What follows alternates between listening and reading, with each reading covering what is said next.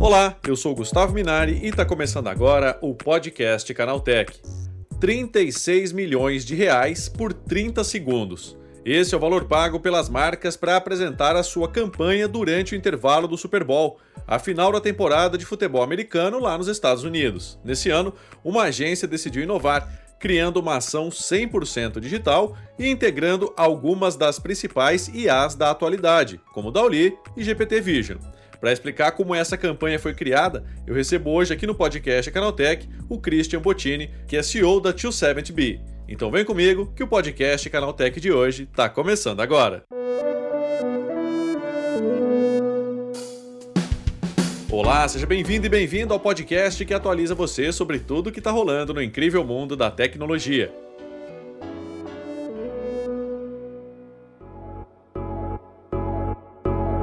Popularização dos sistemas de inteligência artificial, o mercado publicitário nunca mais será o mesmo. Aproveitando essa onda, uma agência abandonou os comerciais tradicionais num dos maiores eventos do planeta para apostar numa ação 100% digital. A 270B criou uma campanha para o Super Bowl usando várias ferramentas de inteligência artificial. É sobre esse assunto que eu converso agora com o Christian Bottini, que é CEO da 270B. Christian, como surgiu a ideia de fazer uma campanha usando inteligência artificial? Well, cada a gente está fazendo campanhas de Super Bowl para o Carlos México, nosso cliente, faz 10 anos agora, né? E cada ano a gente tem que superar uh, o ano atrasado. Então, para a gente, esse ano era um dos primeiros anos que nosso cliente deu um desafio para a gente para criar uma campanha que eles não ia ter um comercial na, no Super Bowl, né? Não, ia ter uma, um comercial de televisão na, no Super Bowl. Então, a campanha digital tinha que ser bem boa, bem pesada, bem inovadora. Então, para a gente, a gente pensou imedi imediatamente usar AI, uh, AI né? Um, para a nossa campanha. E o que a gente fez? A gente estava tentando ver um jeito de um, criar receitas, né? Que era o, o, a maneira oficial uh, que, a gente, que a gente ia usar essa, uh, essa tecnologia. E daí a gente viu que uh, saiu uma nova tecnologia com o ChatGPT, uh, que era o reconhecimento de imagens que eles iam lançar. Com isso a gente pensou, meu, vamos criar uma coisa com essa tecnologia porque a gente eu queria criar algo que era inovador, simples também para o usuário, né?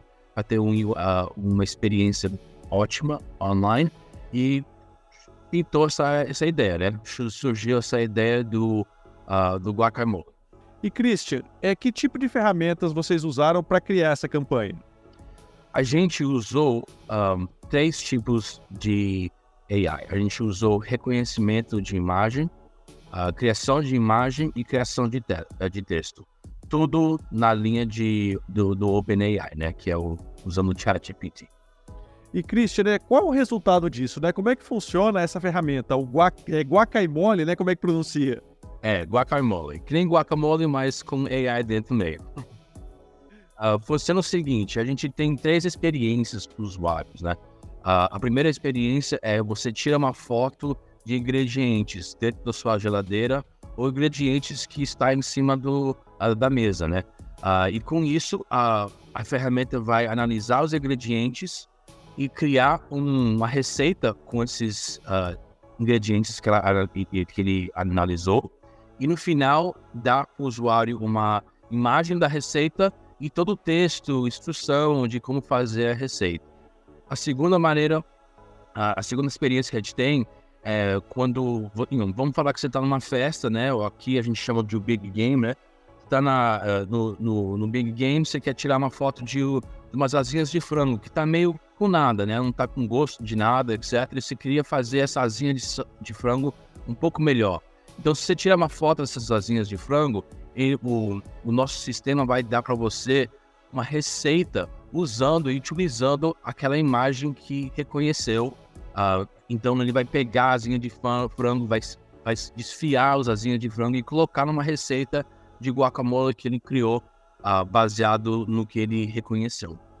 O terceiro experiência é você vai lá e você, uh, você o sistema vai te perguntar quantas pessoas você quer fazer um guacamole, uh, quant, que tipo de, de tempero, que tipo de yeah, yeah, que tipo de tempero você quer no guacamole e o número de de pimenta, né? Se você quer bem pimentado, sem pimentado, etc.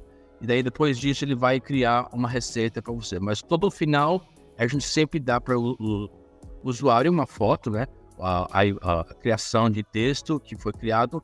E o legal é que todo o tema é o tema do Big Game, né? Do Super Bowl, do, uh, do jogo, etc. Então todo o nome da receita é baseado no, no, uh, no nome do Super Bowl ou no nome de, do Big Game, né?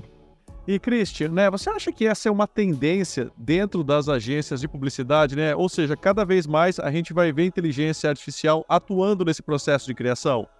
Sim, a, a gente pelo menos estamos usando mais e mais uh, todo dia, né, para vários tipos de funções. Um, eu acho que utilizando uh, esse tipo de tecnologia vai, you know, vai, vai virar uma tendência mais e mais ainda. Uh, tá ficando mais forte e mais poderoso. Um, a gente vai ter que. O, eu acho que o grande desafio aqui um, não é se as pessoas vão usar essa tecnologia, é como, um, é como verificar ou confirmar que a gente não está machucando a marca, né? Não queremos que a, a marca do nosso cliente é uh, tenha algum tipo de problema utilizando essa, essa tecnologia. O que a gente fez uh, com isso foi e se a gente, se o usuário joga uma, uma imagem de, de uma cadeira, né? Ou pode ser qualquer coisa que não é comida, a gente vai, a gente manda uma mensagem bem engraçadinha pro, pro usuário falando, ah, isso daqui não é guacamole, né? Então a gente não pode transformar isso num guacamole. Ah, desculpa, mas aqui estão umas receitas para você que a gente pode oferecer.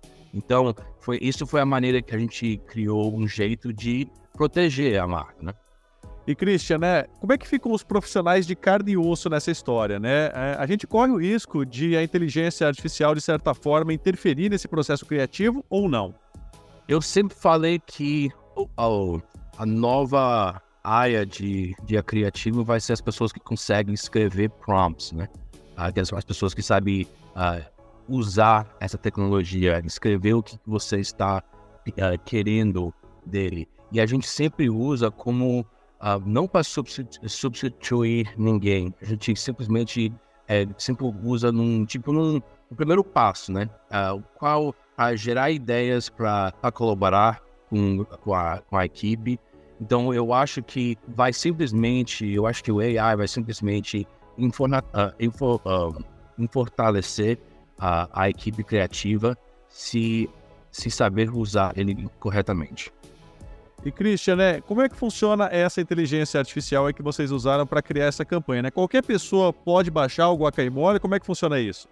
Sim, você vai no website que é betterbowl.ai, né, que é o, o, website deles, é betterbowl.ai, um, e a pessoa vai lá, é um, é um web app, né, não é um, não é um aplicativo, e você vai lá dentro e você pode acessar a plataforma uh, via web, mobile, mas é tudo baseado no, uh, em, uh, em website, não é o app. Christian, para a gente já encaminhando aqui para o final, né? Qual o teu palpite? Kansas City Chiefs ou São Francisco 49ers? Eu acho que para mim vai ser São Francisco 49ers. Não tô gostando mais dessa Kansas City Chiefs, não. tá certo, Christian. Muito obrigado pela tua participação e um ótimo dia para você, hein? Perfeito, então. Muito obrigado, Gustavo. Tá, esse foi o Christian Bottini falando sobre como a inteligência artificial pode mudar o mercado publicitário nos próximos anos. Agora se liga no que rolou de mais importante nesse universo da tecnologia no quadro Aconteceu Também. Chegou a hora de ficar antenado nos principais assuntos do dia para quem curte inovação e tecnologia. Embora a Apple tivesse planos de lançar a quarta geração do iPhone SE este ano para manter a linha atualizada a cada dois anos, rumores apontam que a estreia deve acontecer apenas em 2025, com as aguardadas mudanças de design e o uso do Dynamic Island. Segundo o informante Majin Buu, em sua publicação no X, o antigo Twitter, a Apple teria modificado os protótipos mais recentes do iPhone SE 4 e eles não contam mais com visual inspirado no iPhone 14. Em vez disso, parece que a Dynamic Island está confirmada e que o dispositivo teria um design baseado nos novos iPhones 16 e 16 Plus, exceto pela câmera traseira com apenas um sensor principal a Amazon anunciou um aumento de mais de 30% na mensalidade do Amazon Prime. A assinatura da empresa, que traz os serviços Prime Video, Amazon Music, Prime Reading e entrega gratuita e mais rápida para produtos selecionados, deixa de custar R$ 14,90 por mês, passando para o valor de R$ 19,90 por mês. Para os assinantes que optam pela assinatura anual, o preço sobe de R$ 119 para R$ 166,80. Essa é a segunda vez que a Amazon realiza um aumento nos preços do Prime no Brasil desde o seu lançamento em 2019. A última atualização do valor ocorreu em maio de 2022. A Apple liberou o iOS 17.3.1 para corrigir bugs no iPhone. O pacote já disponível para download resolve problemas relacionados ao texto exibido na tela, que poderia aparecer de forma duplicada ou sobreposta em apps e outros elementos do sistema operacional. A mesma correção também foi aplicada aos iPads que recebem o iPad OS 17.3.1 e Macs que vão à versão 14.3.1 do macOS. Nestes dispositivos, a nota de atualização corrige o mesmo problema relacionado ao texto, enquanto o WatchOS 10.3.1, para os relógios inteligentes da marca, o update informa apenas resolver falhas e melhorar o funcionamento do sistema operacional.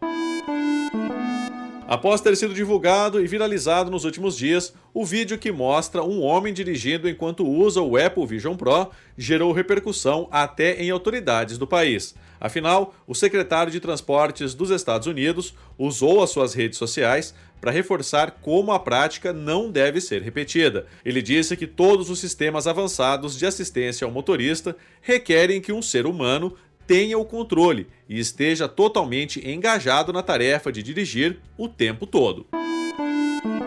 A Fiat Strada é a caminhonete mais vendida do Brasil há anos e, no que depender da montadora italiana, continuará assim por muito tempo. A marca do grupo Stellantis está preparando a nova versão da picape para agradar até mesmo os consumidores que pensam em migrar para o segmento de carros eletrificados em breve.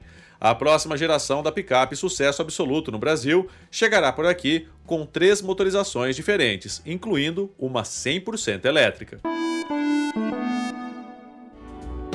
Tá aí, com essas notícias, o nosso podcast Canaltech de hoje vai chegando ao fim. Lembre-se de seguir a gente e deixar uma avaliação no seu aplicativo de podcast preferido.